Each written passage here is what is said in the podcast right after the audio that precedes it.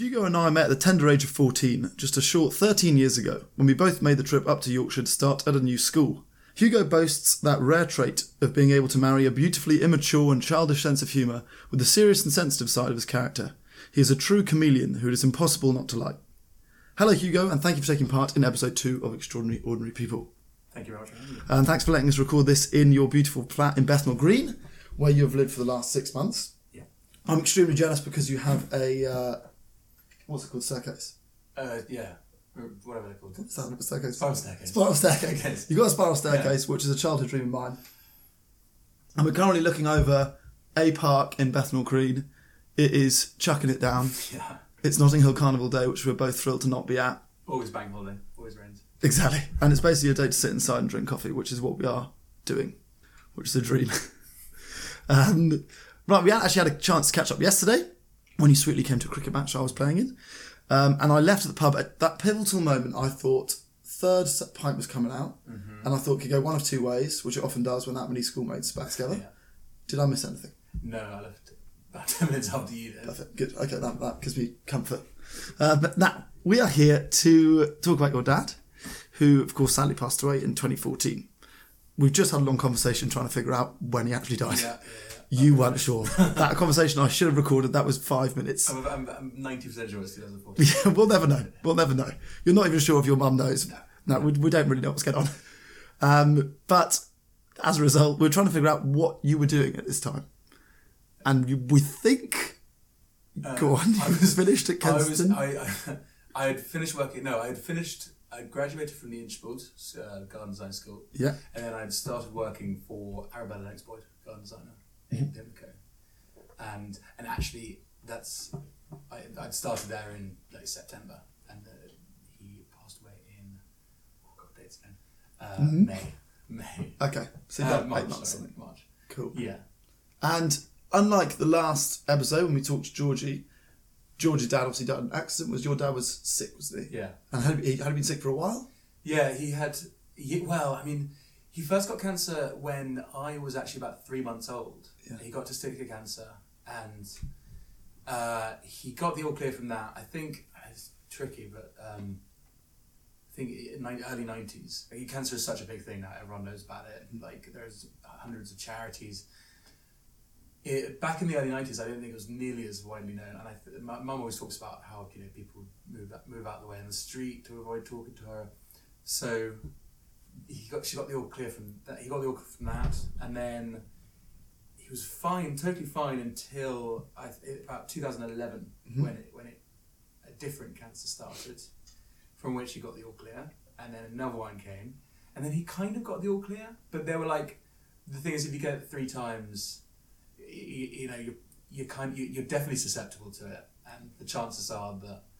Um, it's probably going to come back, Yeah. even though we can't see anything specific. And then naturally it did. And Where was it the second time? oh, so the second time it came back, it was um, it was uh, it was bladder cancer. Yeah. And then it reappeared on his uh, adrenal gland. It sits on top of your kidneys, I think. Um, and I think that's quite rare. It's quite tricky to to get out.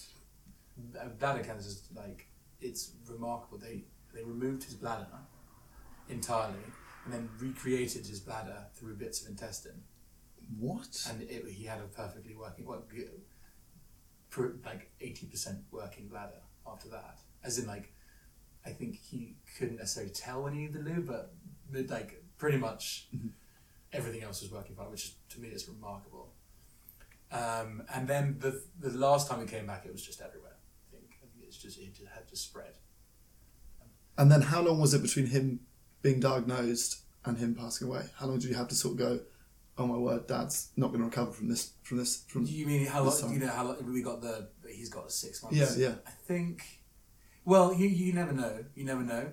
he got. They basically said, and it was pretty. It was pretty clear to us as well. I think he knew um, that very few people survive it. Well, you know, once it's spread everywhere, Mm. you haven't got much of a hope.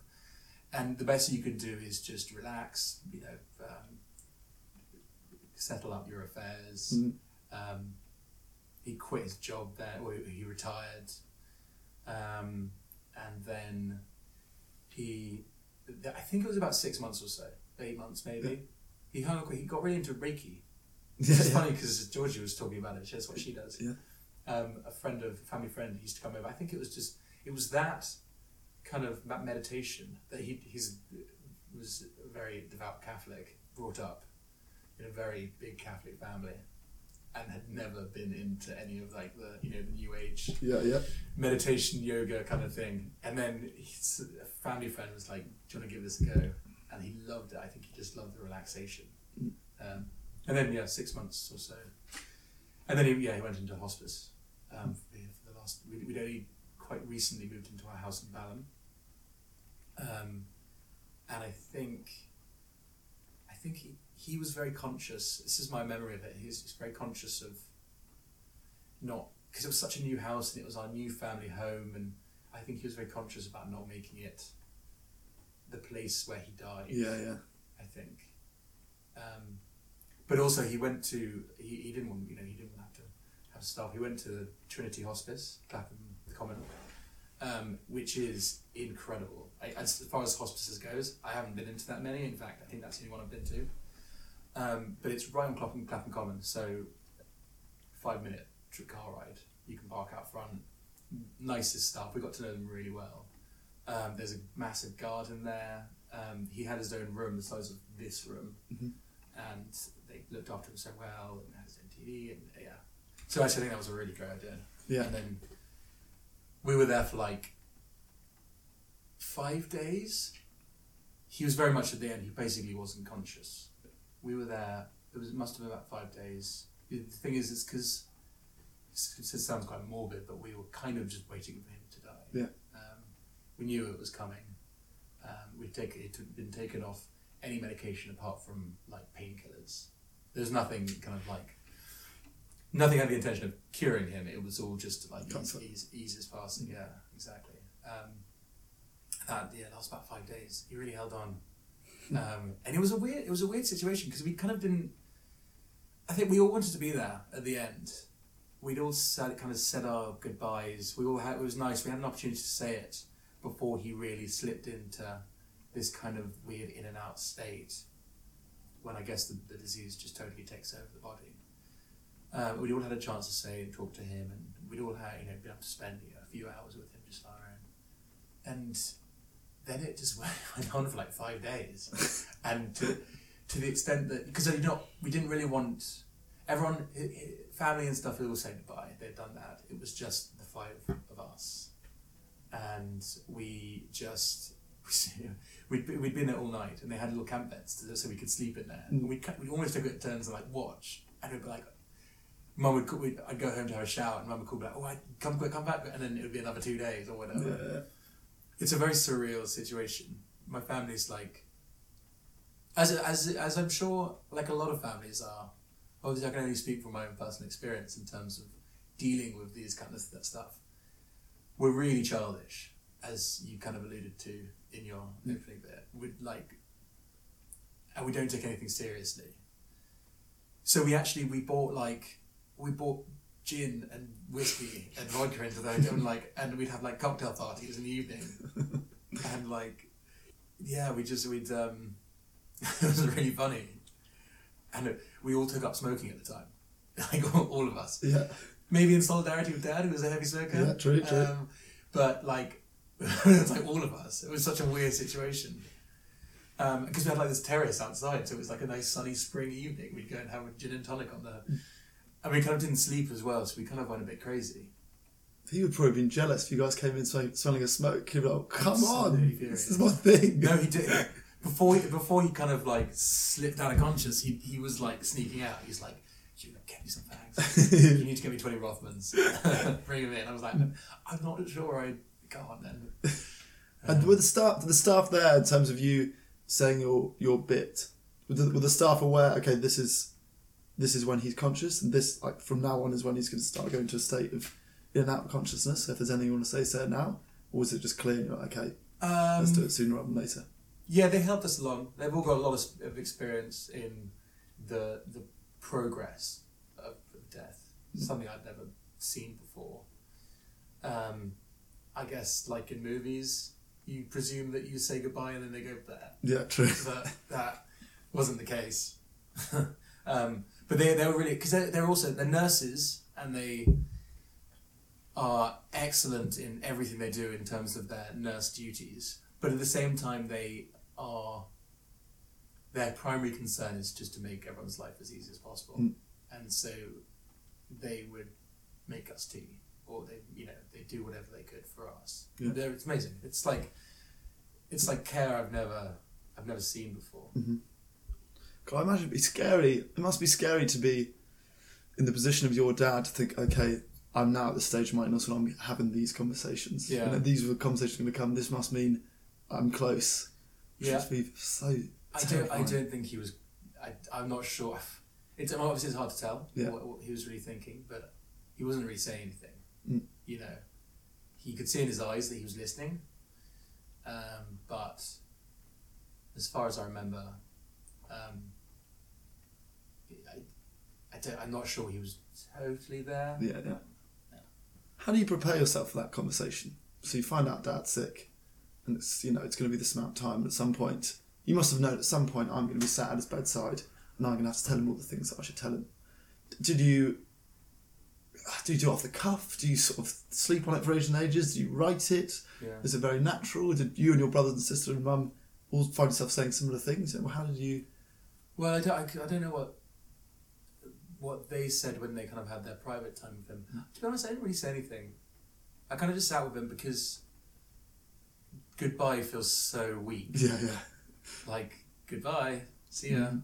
um, and you know, I I'm not religious. Um, I I don't believe in the afterlife. So for me, just making the most of that extra little bit of time, the last time you'll ever spend with someone, we all have very palpable uh, memories of people you know really well. You know what your mother smells like, Mhm. or you know what your brother's voice sounds like, or you know what your dad's hands feel like. Do do you know what I mean? Yeah, yeah. Just because you've known this person so long, and I guess it's it's about as far as I remember, it was about savoring those those memories, kind of just trying to bottle them up. Yeah. Because really, the, the the way I look at it now, I actually don't think about those last few days. Or actually, I don't really think about the last few months so much because my memories of him aren't that. Yeah. Those memories are of a very sick man, very ill, with not losing spirit just because you know he's dying Mm-mm. coming to the end, and also very very weak, physically very weak.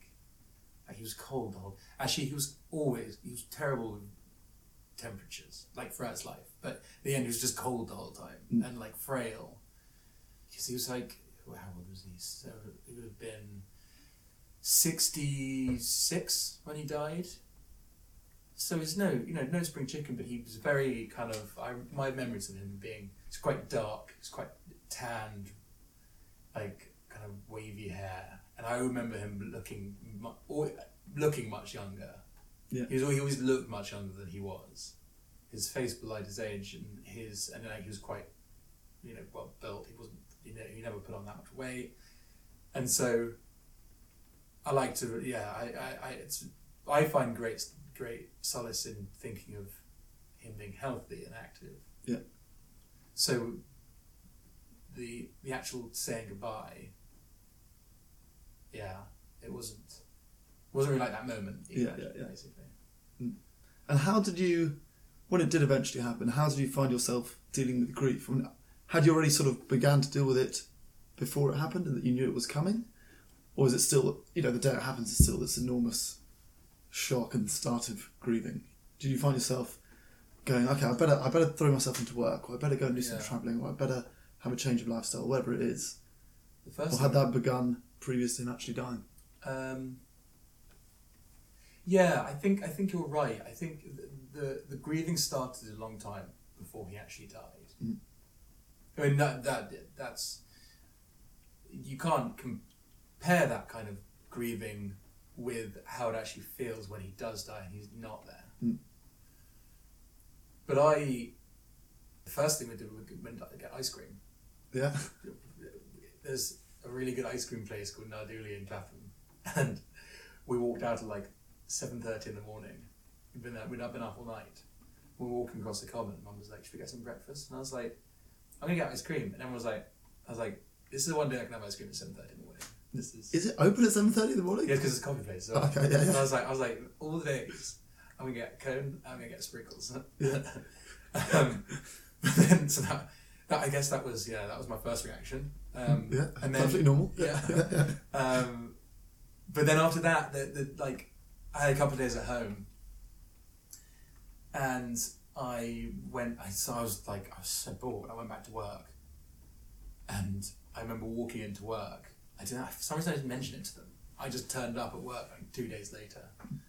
Once I'd caught up on sleep and stuff, I just turned up, and I remember walking into the office, and there was like eight people in there, just walking through the office, and everyone was quiet, and just like staring at me, like walking, and they're like, "You, what are you, what are you back?" And I was like, "I can't like Sit around thinking all day. what what am I what good am I doing just sitting watching TV or hmm. like that's just gonna make me feel so well I might as well just come and work and yeah I'd rather I'd rather you guys like they're like yeah well you can go home at any time you want I was like no no just give me the work you were giving me before just give me something to do Mm. help me take my mind off it I think maybe partly because you know I think Jamie had to go back to work as well my brother and yeah I that really, I really, I really appreciated that.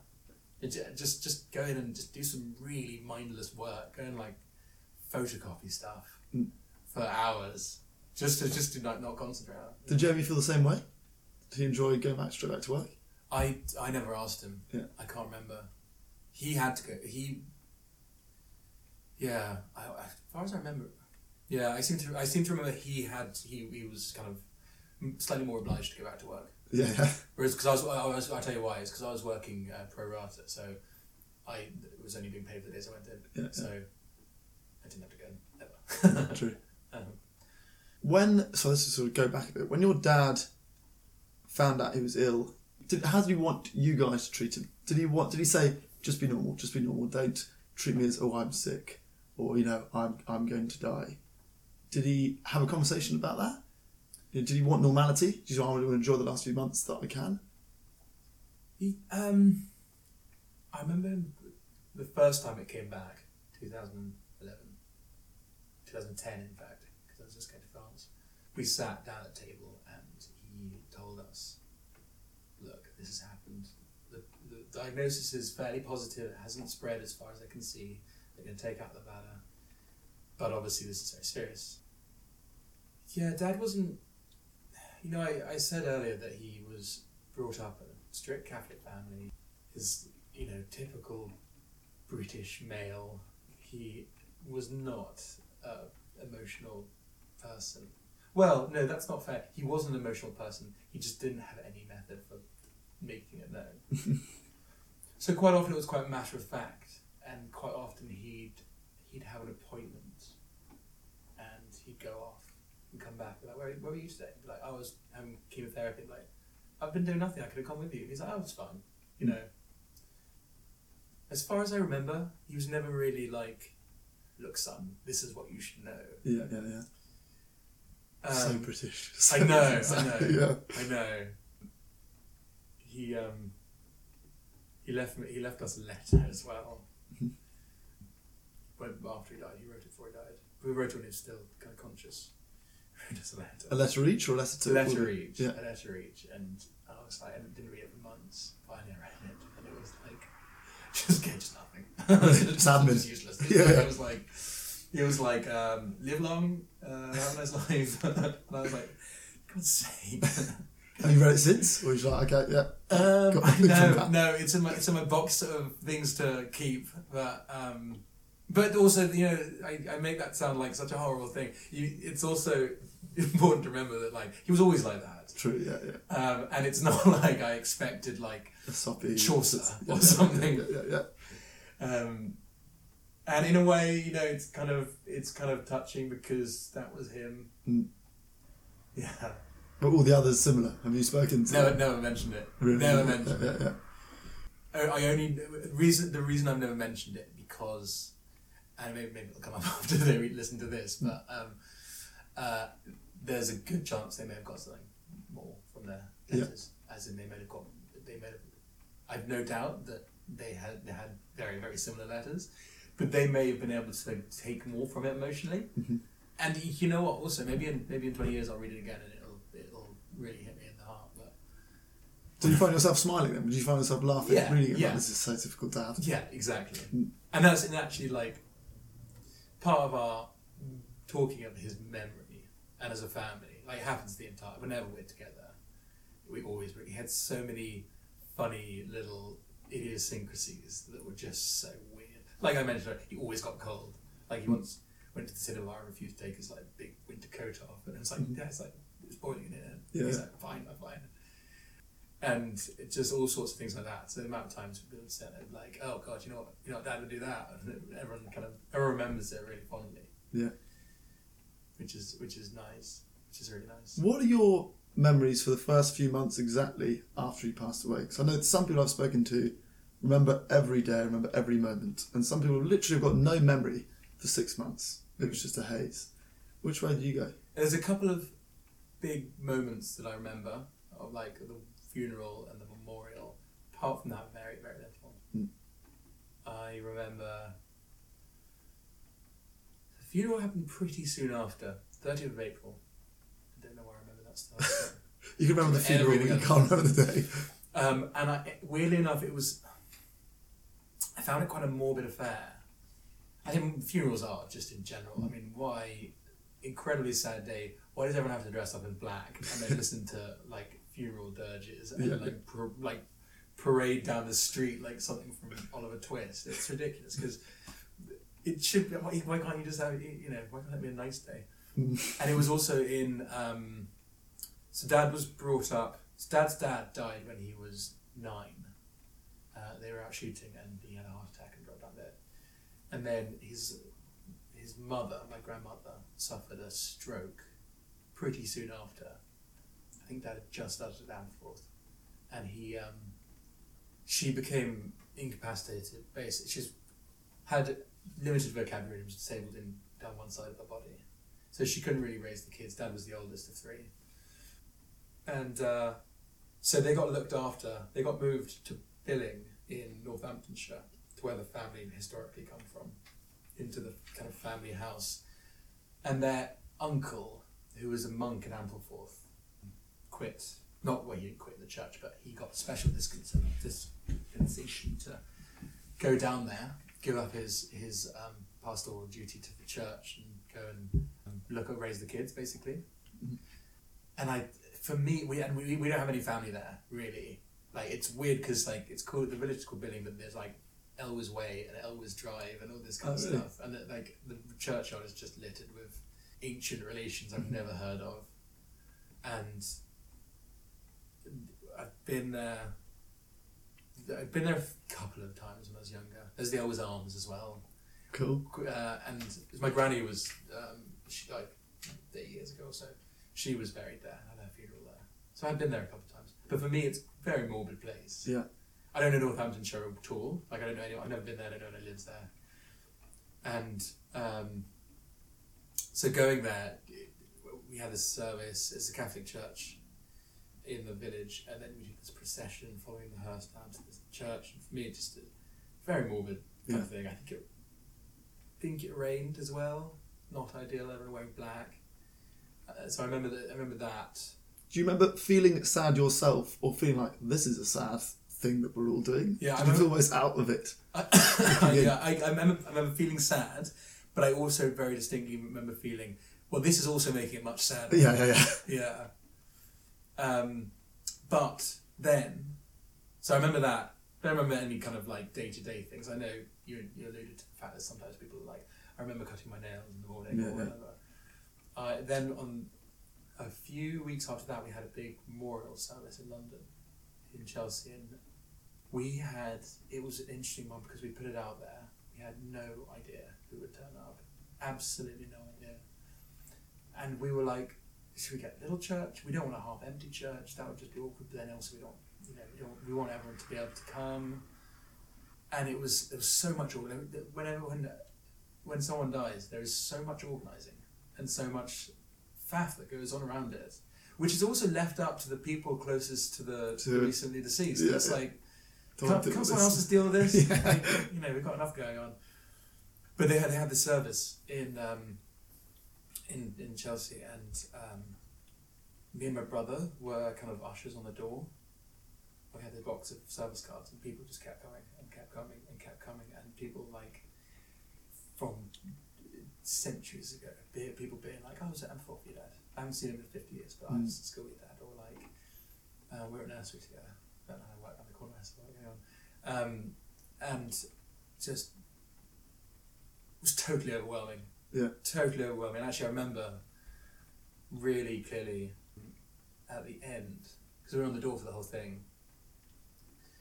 The last people to come were like a bunch of my friends, and like there was like fifteen of them or something.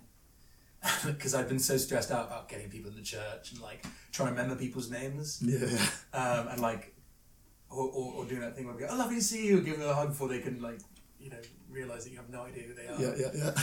And then this group of like 15, 20 friends just hiding at the back, or looking really scruffy because they were school friends, um, and they were all kind of like slightly nervous about being there, and um, like that, like all this, all this stress and anxiety just like burst out of me. I couldn't, yeah, Yeah.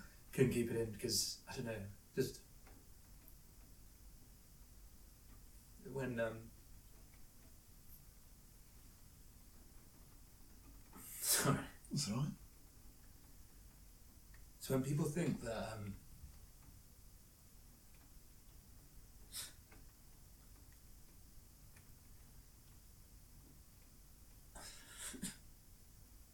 give me a second. Take time. I need to cut this. it's when people think that um, their little show of support is so insignificant they hide at the end. Yeah. Uh, that really touched so that's something I remember really clearly, really clearly. And then we had the service, and um, it was really uh, people got up and said what they wanted to do. And we went to the pub afterwards, like loads of us, like far too many for the pub, and got absolutely hammered. And it was great. It was like a Tuesday night as well. And you know what people are normally like, oh, it's Tuesday, look at that. We used to do that, lock, lock in. And that was, when I think of the, the, the funeral and the, the, the grief and the memorial, the memorial is the day I remember. That's like the celebration. Yeah. That's the, that's, you know, everyone was so happy.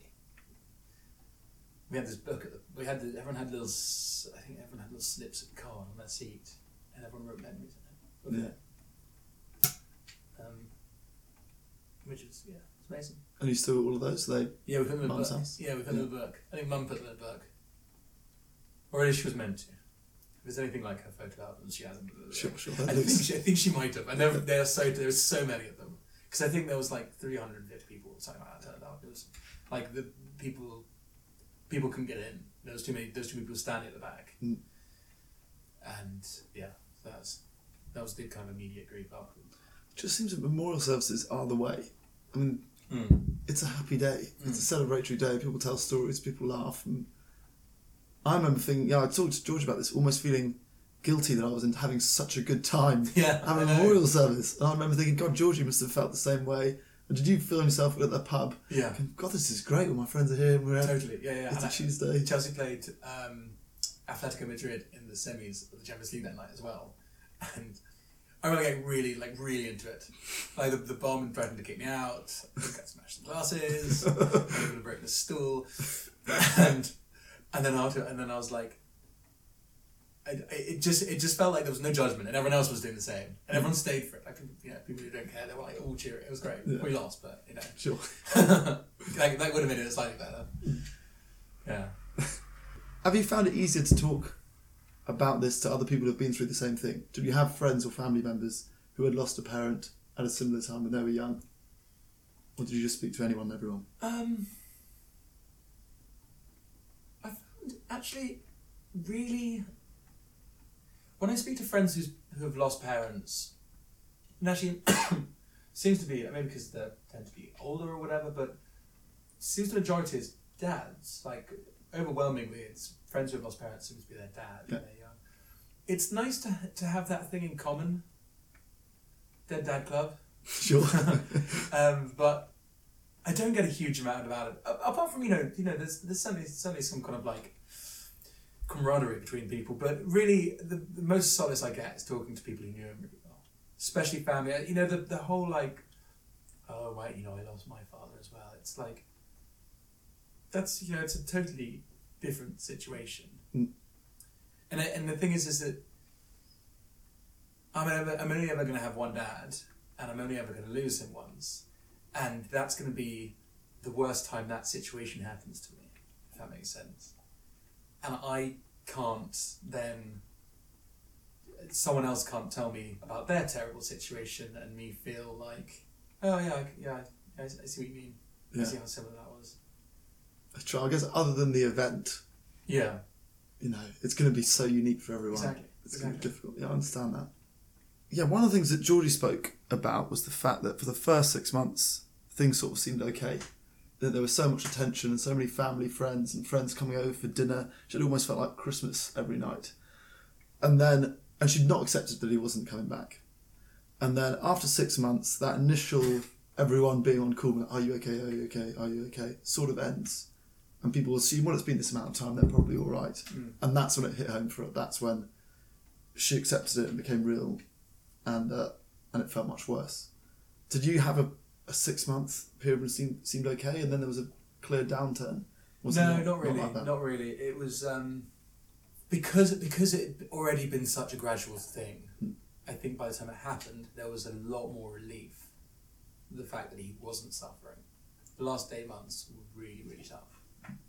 Um, to see someone you love so much just deteriorate, deteriorate, and just and not only physically deteriorate, but also um, sort of socially and it's seeing seeing his his spirit sort of drift away. That's the hardest bit. And then by the time it actually happens, there is relief. I know, I know people talk about expecting him to see him walk through the door. I never really had that. Yeah. I think my um, I think I got closure quite quite early on. We had we had a lot of opportunity after that to remember who he was very quickly. Maybe because it wasn't necessarily a tragedy in a kind of you know there wasn't an accident there Mm. wasn't it wasn't sudden. We knew it was coming. I had I still have a weird thing. Occasionally I see him. i like I'll, I'll drive past a car and think he's driving the other car. Yeah. Um, and sometimes like I've got photos somewhere. Me and my brother saw his doppelganger at the cricket once. Yeah. And we were like, oh my god, I think Dad's alive. Yeah. well, obviously in a joking It's way. all been a trick. But we got a photo of him. We're like, it, it, even wearing like this, the kind of jumper he would have worn as well. Yeah. Um, and like with, with a little family, like well, they were like an Indian family. Yeah, yeah. and we're like, yeah. He's Um, run away with an Indian. yeah, exactly. Started a new life, leaving a bit of bad trouble by going back to Lords, Yeah, where, yeah. where he was a member. but uh, yeah, I I think from that point of view, it was easier.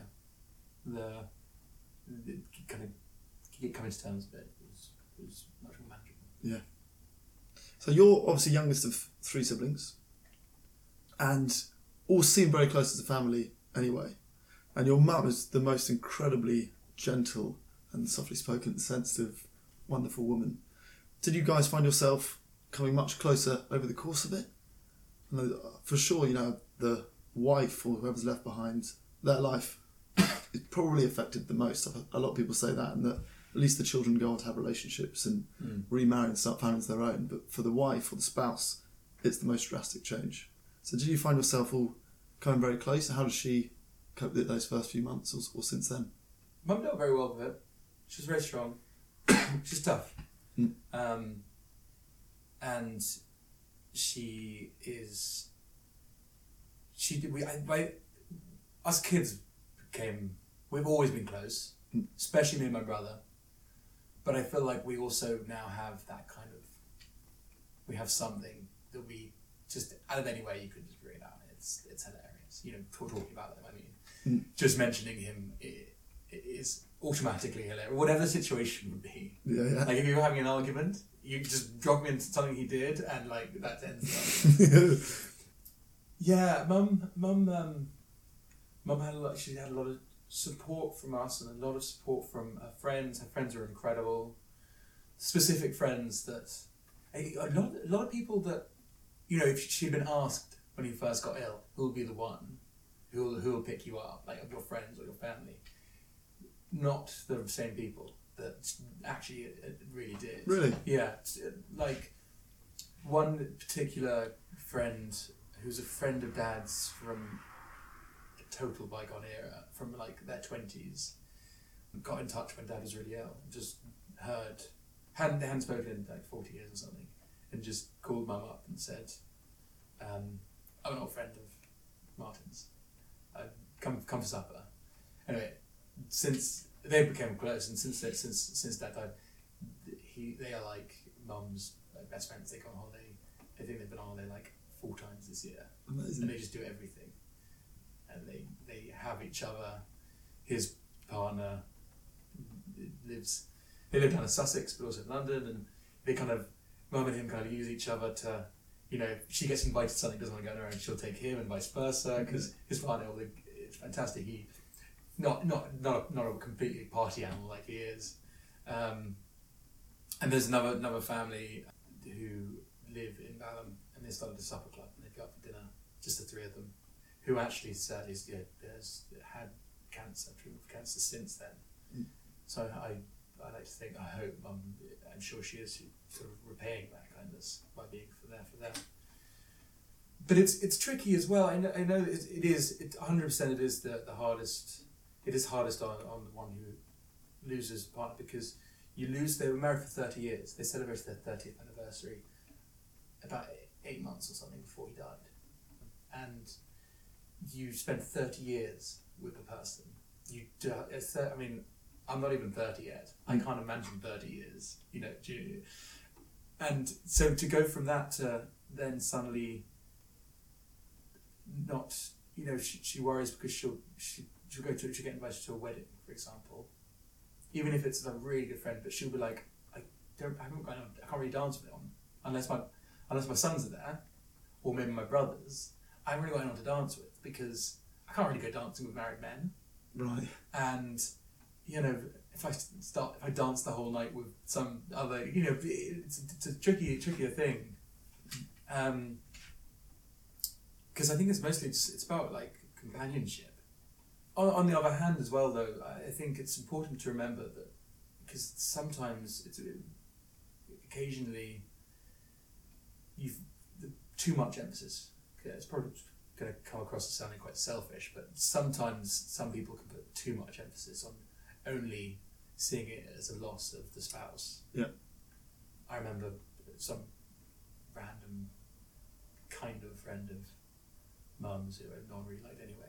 Him telling me like sitting there, like we didn't know, and he was like, he sat us down and was like, "Look, you, you guys need to look after your mother. She's going through a lot." We're like, "And we're not." Yeah, yeah, Like, who, who are you? I, we don't, I don't even know your first name. Yeah, You're just Mr. So and so. Like, I met you maybe five times, and you're telling us what to do. yeah. So that's that's you know that's always something to I think to bear in mind when it comes to grief and, and when people are going through it because it's every, it's you know it's everyone's situation. And you said at the beginning of this that when your dad first got ill in the nineties, friends of your mum's would cross the street to not talk about it. Mm.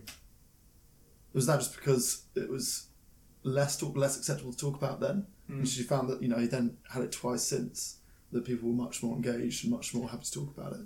I expect it was probably a, a lack of understanding. Mm. I reckon because people didn't know what it was, they probably thought cancer, he's going to die. Um, and mum and dad had a five year old, a three year old, and a three month year old. I reckon they were probably just like, oh, poor them, we better you know, stay out of their way. Mm. Certainly, it's the help and the, the support is like from from organisations and charities, the support is incredible, but also just everyone's general understanding. You know, people know the difference between radiotherapy and um, whatever um, chemotherapy, for example. People are conscious of the different effects. Um, so I think I think it's certainly a better time, and there's always breakthroughs. Mm. Um, but I think the most important thing is is it's just helping people through it on a very personal level. Yeah. Talking to them, like, making them understand what, what's happening. Well, we're going to get into that later on a bit more because that's basically what this podcast is about: is how friends should deal with it, how your friend should react to a good mate that's losing a, a parent or someone they love. And obviously, yeah, crossing the road is not the right thing to do, but maybe it is a question of education. Maybe it is a question of understanding more about sickness and understanding about the effects and what they're going through, as well as just a humane. How do I make this person, you know, how do I help them through a difficult Yeah. situation, which we'll get into in a little bit. Um, but I think what makes your situation so unique and so uh, inspiring is the fact that Sophie, your sister, obviously had this accident. Sh- three years, we think. get dates. We think three years before your Yeah. dad passed away, in which she, she became disabled from legs down. Yeah, for uh, it's uh, T nine, so it's about there. It's about sort of halfway up the just about the diaphragm, I guess, Right. something like that. Yeah. and she reacts to this the most inspiring way, in my opinion, from from an outsider's point of view. I don't know her well, but she went on to become a skier for Team GB, and now she's moved out of home. She lives by herself, Mm. and she's got a full time job working for this charity Backup, which helped her a huge deal during the during the um, when the injury happened, and you've run a marathon for them. So to think, I, I can't imagine what it was like for her, what it was like for all of you, when you're effectively trying to deal with the fact that your sister's had this accident and her life has radically changed, Mm. and then and then your dad passed away. Yeah. So what was that? How did you guys deal with it? How, how did it? Yeah, it's a it's a funny one because dad was having dad was having um, chemotherapy when she had her accident. Right. In fact, one of the days we thought it'd be get some space from the hospital, take him to get his head shaved. Right. that was the, the, right at the same time. Yeah. Yeah. Um, yeah, it's a funny one, and this is yeah, in in a in a in a slightly morbid sense. Us as a family are quite used to getting quite bad news, as in I remember you know my granny died of cancer, and my uncle cancer. My dad had like two accidents where he fell off his scooter and done quite bad accidents and was hospitalised. So over the years, um, I was going to say my dog got run over as well, but you know the kind of thing. Like Sure. Sure. it's it's about getting that, that bad news and reacting and um, it, it I was it's almost like I'm kind of used to getting bad news of that sort or just getting getting told you need to phone home. Something's happened. And I was in France. I, I lived in France for a year uh, studying um, University of Marseille and I was woke up to about a thousand missed calls, and I called my girl, called my mum back. She, she, she rarely does that. She's very conscious of, as I said, because of the, the history of, of calls saying you need to call home. She's very conscious of it. If she ever needs to get in touch with me, not making it sound too dramatic. Sure. Yeah. Yeah. But I had a text saying that you need to call. You need to call as soon as you wake up. Mm. Um, so I did, and they were like, "So he's had an accident. Um, I think you should come back to England." So I was I jumped. I did I yeah. I put some clothes in a bag. Um, I ran to the to the to the airport to the airport. I got to the airport as quickly as possible. Flew back straight into the airport. Uh, straight into King's College Hospital in um, Denmark Hill. And she'd been at a party. It's fairly early on. She hadn't. She, she wasn't. You know, she had a couple of drinks, but wasn't drunk. And she was sitting on a balcony, and she'd overbalanced and fallen backwards three stories, and landed on her back. And my brother picked me up. my brother picked me up from the, the uh, station, and told me in the taxi on the way there the details, and said, one thing we do know at this stage, she's in a coma, and there's, it's not. It's very much up in the air whether she'll wake up from the coma. But one thing we do know is that she definitely won't be able to walk if she, even if she does, and the chances are she'll probably have some sort of brain damage as well, because being in a coma, that's what it does. Um, and we were. This again, you know, talking about not remember anything specific. I actually have basically maybe five or ten very specific memories from the time in the hospital, but dates and times totally disappeared. Mm. She was in a coma. I think she was in a coma for like three weeks or something. That may have been three months. I, Yeah, I, I, yeah. don't, I don't know. Um, and she was in. She got MRSA in the hospital virus, so she was put. She was kept on um, the emergency ward for that time. So she was.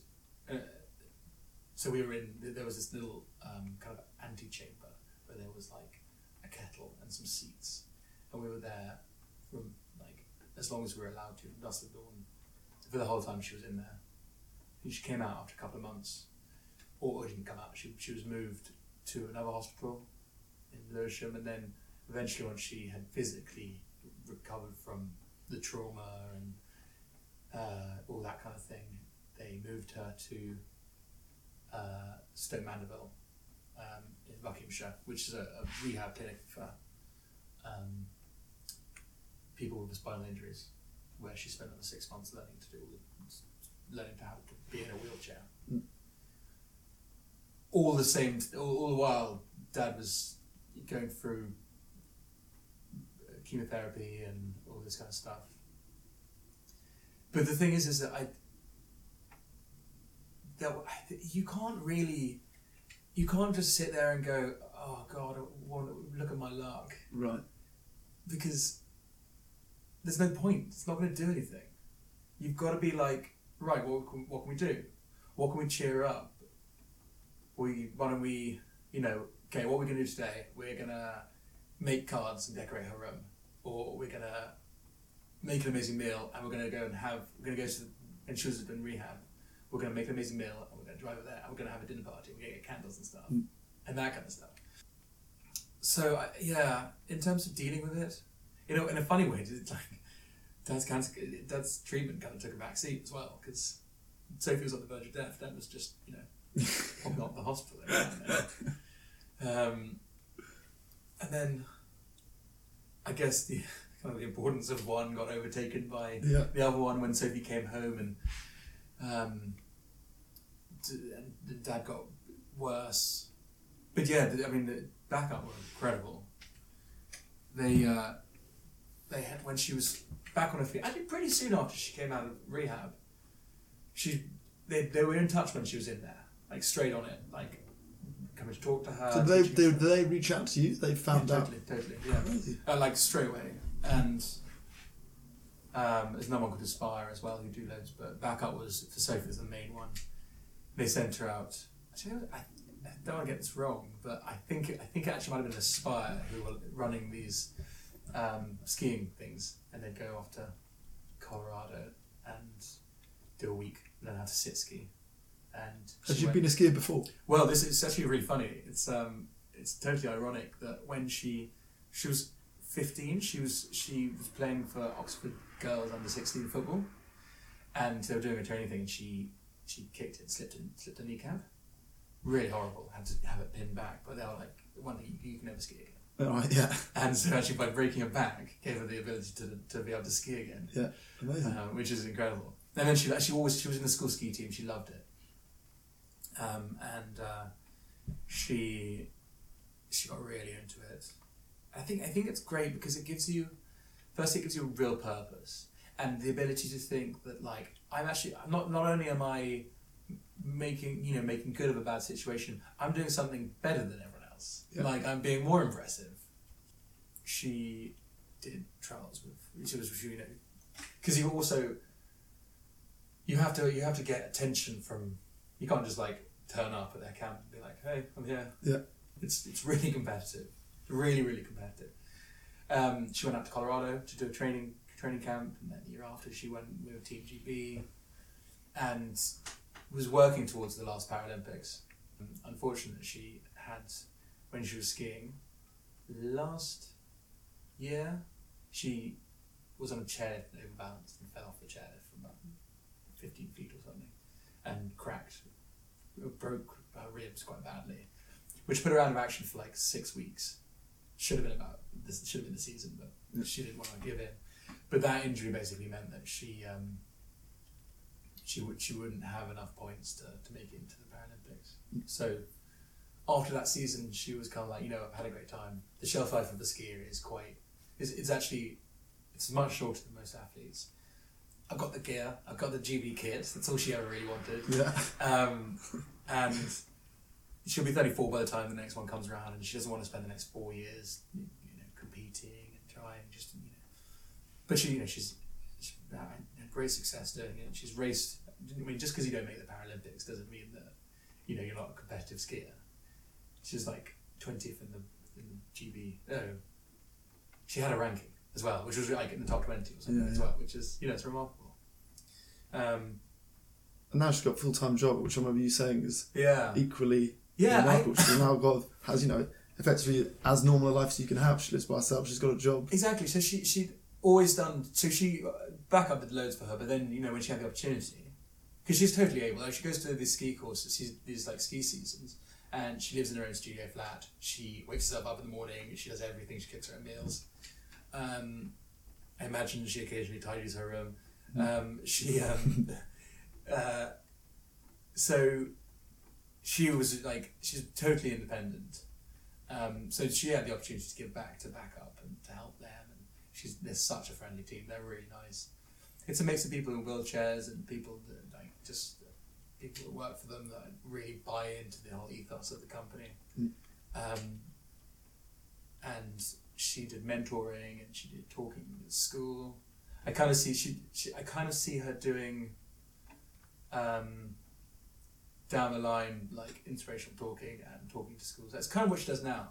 She'll go and talk to like nursery schools about people in wheelchairs, and which is amazing because I had no idea when I was a kid. No one, I'd never seen, I'd never seen someone, I'd never spoken to someone in a, in a wheelchair when I was a kid, and as as a result, you think of you know, like they scare you. Yeah. I mean, especially when you're small, because you, you don't know what you don't know what's wrong with them. You don't know what. And then if if someone comes in, because you know, kids that age are so um, they're so easygoing when it comes to people. Like as soon as they're not scared of something, they'll just say anything they want. Yeah. Um, so she goes into. As soon as she hear they hear like uh, you know, uh, normal nice person speaking to them, they're like, oh, maybe they're not. Maybe it's not a scary person. And then, and I think that's the kind of thing that will down the line. That kind of like mentality shift is what will. It, it'll only reap benefits for uh, the, the the kind of the world of spinal injury and and, and just disability beyond that. Yeah.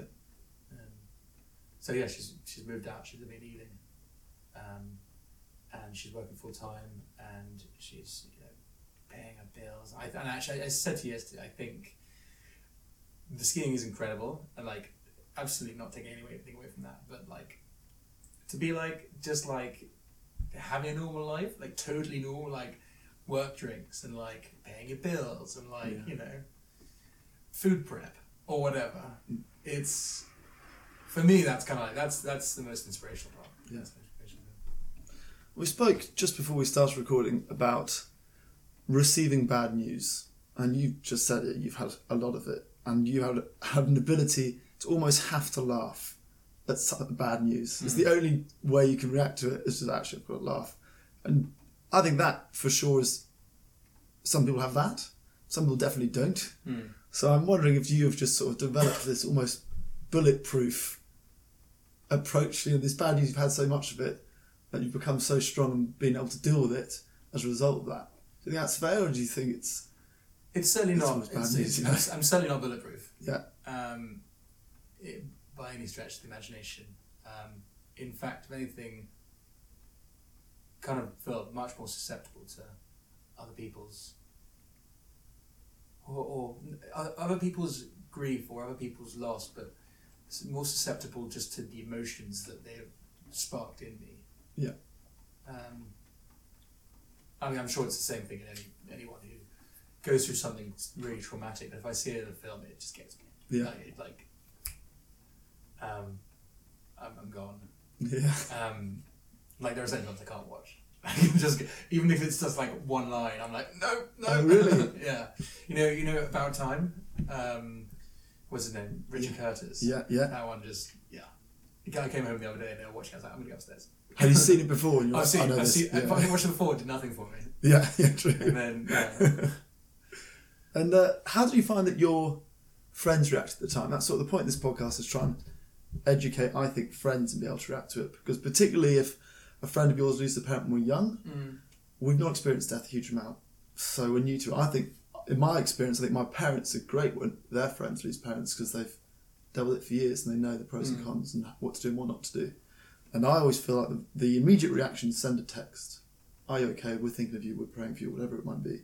How did you find your friends reacted? And was it, was there anything that stood out like that was brilliant, Mm. or that I could have done with them doing less than that? I know Georgia and I spoke about pity rather than sensitivity. Yeah. Was there anything in particular that stood out for you? I don't want pity. Yeah. No one wants pity. You don't want that that kind of like puppy puppy dog. Yeah, yeah, yeah. Yeah, kind of like You poor are you, are you okay? Yeah, yeah. you okay? Do you want a hug? Mm. Like, I don't want to, not from you, Mm. not now. Yeah. um, but it's usually for me is um, I don't want. I really didn't want to have to tell people. Mm. I really didn't. I, I, I had a responsibility to tell certain people at the time, family and stuff. We kind of shared the responsibility. We all kind of took. We kind of just pulled lots, Mm. the four of us, and we each called up the relatives that needed to know. But beyond that, I kind of just wanted people to know, and you know, the text thing, just someone saying, "I heard what happened. Hope you're okay." That's that's perfect because then I know that they know, Yeah. and that gives me some kind of solace that people, my friends, are thinking about me. I actually, I told, I spoke to um, my best friend's one, very old friend was Martha Gray. She, she was like, "What can I do?" And I was like, "You know, the best thing is, could you just like let everyone know?" Yeah. Because I don't want to get to a situation, and you do find this. This is inevitable. You know, there's a lot of people in the world. and Quite often, bad news doesn't travel. Um, you'll find six months down the line, people will be like, "How you been?" And you're like, "You're like, yeah, not great." Mm. And they're like, "Why?" And I'm like, "Uh, "Don't don't make me explain because they because they just don't know. They don't, no one's told them." Um, and I find that quite often. I found some of the most touching people was just totally random people, people that I haven't even thought of in years, just being like, um, "I hope you don't mind. Got your number off so and so. Heard about your dad. I hope you're alright. Yeah. Of you." And that that really hits you. I had some beautiful letters. I tell you what, girls are much better than boys Right. way better. Um, which which is which has made me very conscious of it. So when I hear of friends, you know, friend losing someone or something happening to them, I'm very like message them because for some reason, and because the girls are so good at it, and they all they, they all send stuff. They send letters. They send you know girls that have never met him send letters and stuff like that. I, I'm very conscious of that. Sometimes if if you if you're conscious of a certain group of people not being in touch, just one of them or, or one of that type of person getting in touch can mean 10 letters from a group of people that, you know, like 10 distant relatives is equal to one one close friend Right. Yeah. in Yeah. terms of in terms of note and, and that kind of thing. Um, I remember being quite frustrated because certain people I considered really good friends just didn't get in touch. Yeah. Just not at all. And like years later, they'd be like, "Oh, I'm uh, so sorry that I never got in touch." I was like, "You know, I really noticed. I Yeah. really noticed you didn't get in touch. Um, you've got my, you've literally got my number." They're like, "I know it's so hard." I was like, Just it's not. It's not. Um, but like I said, the majority of people were incredible. Yeah. You know, you've got to you you've got to be wary of the situation, and you know we've all got those friends who are just like hurricanes and will think that they can. They'll the right thing to do. I'll just bustle in there and bring them a cake. Yeah. And sometimes they're not the person you want to see. Sometimes they are. Some people are just like, you know, let's go, let's go, come stay, come stay on mine in the countryside, just for you know for a few days, just get away from everything. I think it's just about letting them know, just getting in touch. Um, And were you good at asking favours? Would you, you know, people say, call me whenever you want. Were you good at calling them like, would you mind if I come stay at yours for a couple of days? Or can we go out and do things? yeah, Because I think a lot of people say, call me whenever you want. And I always think, they were like, yeah, it's sweet that you said that. But Yeah. actually, me that being on me, I've got to make the call and be Yeah. like, please help me. I want to do this for two days. I Yeah, can imagine it'd be quite difficult. the best example of that is, is telling Martha, just just let make. She she said, do you want do you want people to know? And I was like, yeah, absolutely. Um, and all and then then also being like, can you let people know about Memorial if they want to come or, or whatever.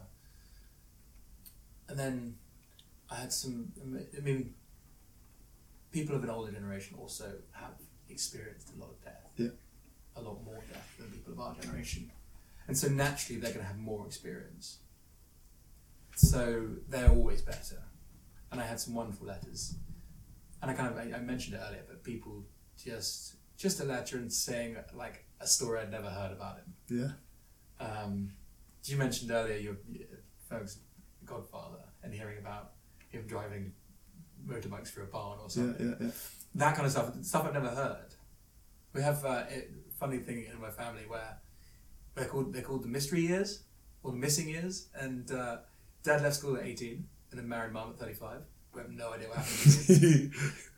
he, he worked he worked in finance for six months and hated it. sure. He worked on a farm in Ireland, and somewhere, uh, yeah, and that's basically all we know. Hmm. Um, and so, and he'd never read it. He, we, we'd be like, "What, what were you doing when you were my age?" He's like, "Oh, you know, stuff, stuff." Yeah. Just driving around in a white Porsche, and like, um, So you became a detective to try and find stories well, about we this. didn't, have to, we didn't have to. We didn't have to. We had it. We had it, one of the most amazing things. So, Dad was working. He so he worked. For, he was a state agent for a long time, and then a few years before he died, his mum started a property finding company, kind of high end estate agency. Um, just the two of them, and then that they did that successfully until about six months when he was like, I think I think this I can't go on too too weak. Um, but he, they, they threw in a retirement party for him. And it, they and he, they organised it. Basically, everyone he'd worked closely with in the last forty years in the state. You know, they're like, you know what they're like. They're like, they love a lunch. Sure. Sure. Yeah. Yeah. Um, and we all went to this restaurant in Fulham, and it was absolutely raucous. Like everyone, they, they so someone did a speech. His one of his his old boss did a speech, who was like getting on a bit, and it was funny. And someone else did a speech, and did a really funny one. And then someone else did the speech. Someone else did it, and then he just kept on doing it. They're like, I've got, I've got a story, I've got a story. Yeah. Because Dad was there, so he was like, and I, and you know, not not never one to really, no, never never one for great grand shows of emotion. I think it really, for him, it was just incredible to see how much your friends liked you Yeah. and um, for us to see how loved he was and to see how, how well respected he was in his company. Um, I remember one of one of his oldest um, colleagues who've been in in the industry like since he was like eighteen and he was now sixty five. Um, was like "Oh, this is the second time I've seen one of these, and the other one was for I think the guy had been working at Savills for 40 years or something, and they threw him a party like this. This he was like, this is the second, and he was like, just that's, just the, just bear in mind that's the, the level of respect and the level of success that your dad had in the industry. So that was that was incredibly moving, and then a lot of them send their stories in letters, um, and we've got them all. We've got them all. That's been a recurring theme. You know, the amount of people that have said receiving letters Mm. is the thing that was the most effective, and also those stories you hear written at memorial Yeah. services. There's something. There must be something about being able to write, read something that's written on paper Mm. that is a story or a sentiment that means a lot more than if it's a text or a conversation. Possibly, maybe it's the fact you can revisit it. Do you find Yeah. yourself reading those? Yeah. Have you read them yeah, since? Yeah, Your I have. They're, they're in a book as well. They're all in the same book. Um, and uh, it's bec- I think it's because you it's someone sitting down because you can't you know you can't You're not doing on you the can't loo or yeah, yeah, bus. yeah, exactly. I was going to say the same thing. You can't write a letter on a busy tube. Sure. Um, you can't write a letter on the Northern Line at seven o'clock in the Mhm. morning. You've got to sit down and you've got to think, and you know you've got to, you know, you rewrite it and you you, you, you think about every word you. Um, and that's yeah, that's I think it's that that kind of that emotional attachment they put into it. Yeah. So even if it's even if they didn't know your dad well, and it's not here's a funny story that we shared together. If it's just I know what you're going through. Mm. You know, oh, I'm sorry for what you're going through. Yeah, Lots of love. or like Um, or like, um, never knew your dad, but you're a good kid. Yeah. he was he was clearly all right. That kind of thing. That's even that's fine. You know. Yeah, it was interesting. Yeah.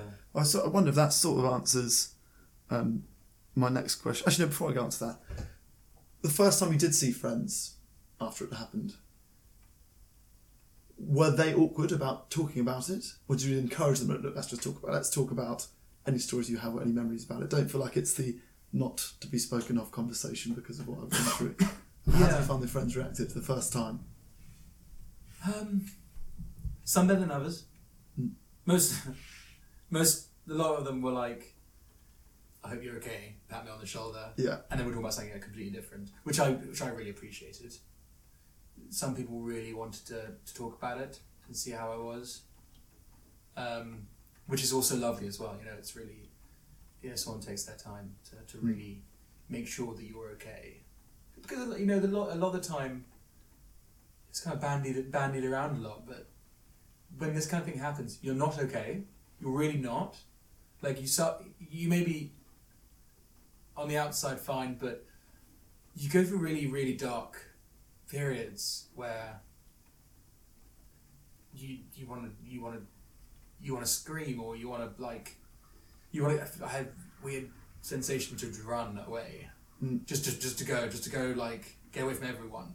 And I think maybe that probably came from not not wanting to talk to about it about it sometimes, Mm. or not not wanting it to be not wanting to be somewhere where everyone knows when, when everyone knows what's happened and I want to go to a foreign country where people won't ask me how I am. yeah, yeah.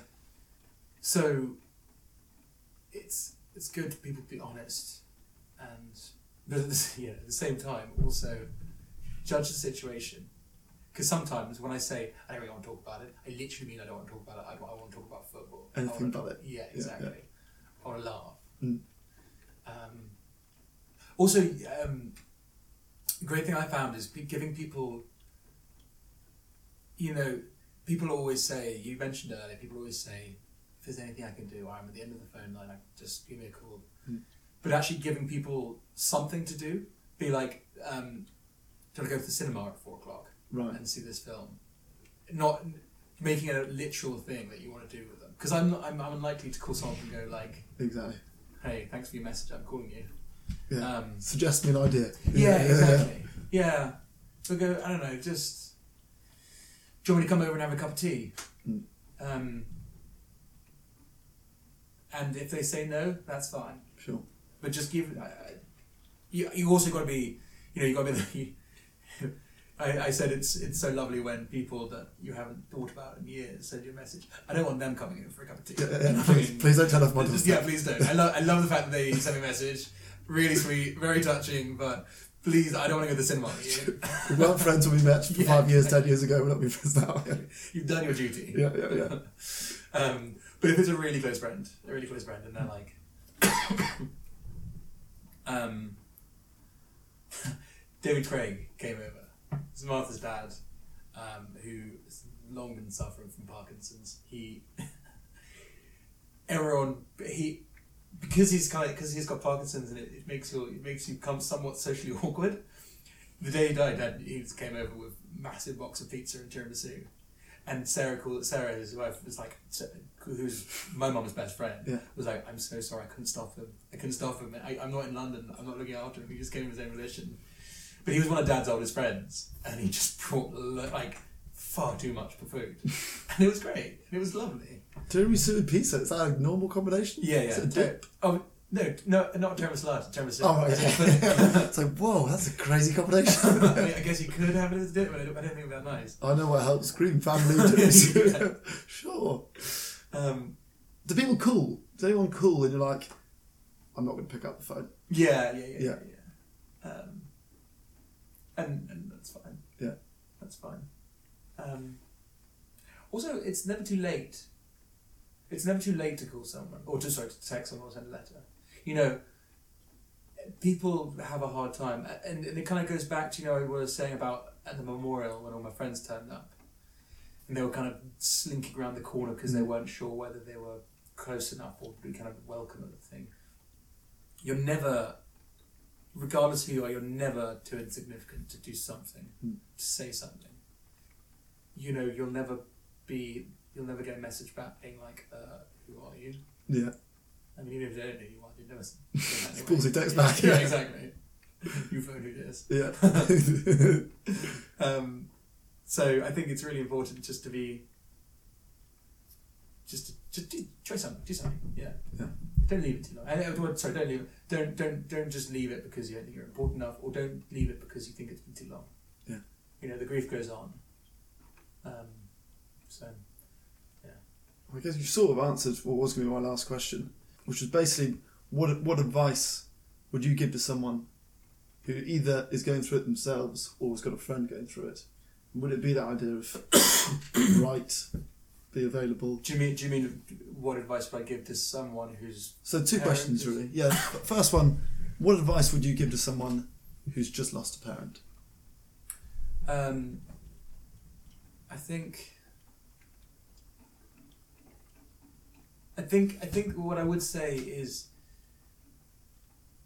In in my opinion, I, I alluded to the fact earlier that I, my that, that, like, that I- I'm not religious. I don't, don't believe in the afterlife.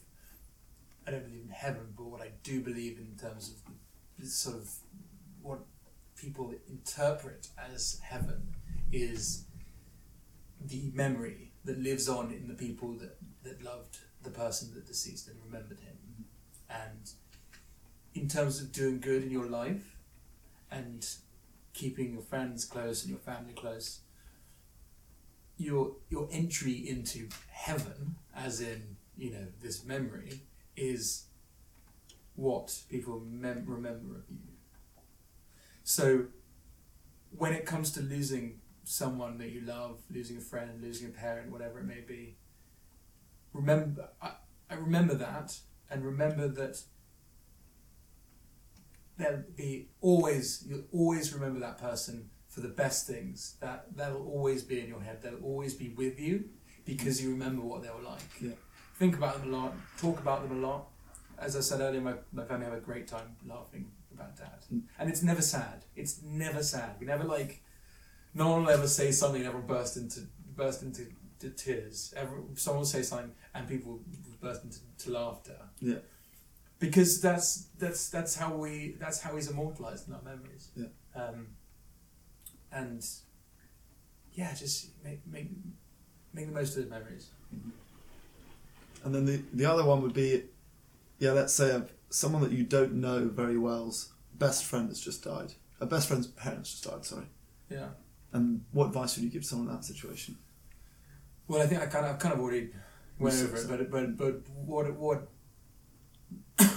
I would say is say if if it's if it's a really best friend, say suggest something to do when the time is right.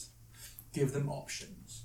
Don't let them just because because one of the weirdest things about straight after they die, it, especially in my situation where it's been coming so long, you don't make any plans. You're not like, oh well, I'm going on holiday next week, so that'll be fine. You don't you don't have anything in the diary. Yeah, yeah, yeah. You literally have nothing. Your weekends are empty because you, you know, leading up to it. Is certainly this is my memory of leading up to the death. Um, I saw that I, that was just a brick wall. Whatever that moment might be, that was a brick wall, and then that's a new life that starts after that. So I think remember that. You know they'll want to spend a lot of time with their family. So I'm not saying like I've just booked us two flights to Bora Bora or wherever. Mhm. Um, but be like, look, you know, if you got, if you, if you, find this, if you, you know, if you, if you need something to do, I've got these options for you. Yeah. Um, because, you know, distractions, one of the best things. Absolutely. Well, that's pretty much it. Thank you so much for speaking at length and so sensitively and sweetly about it all. Not at all. Thank you very much.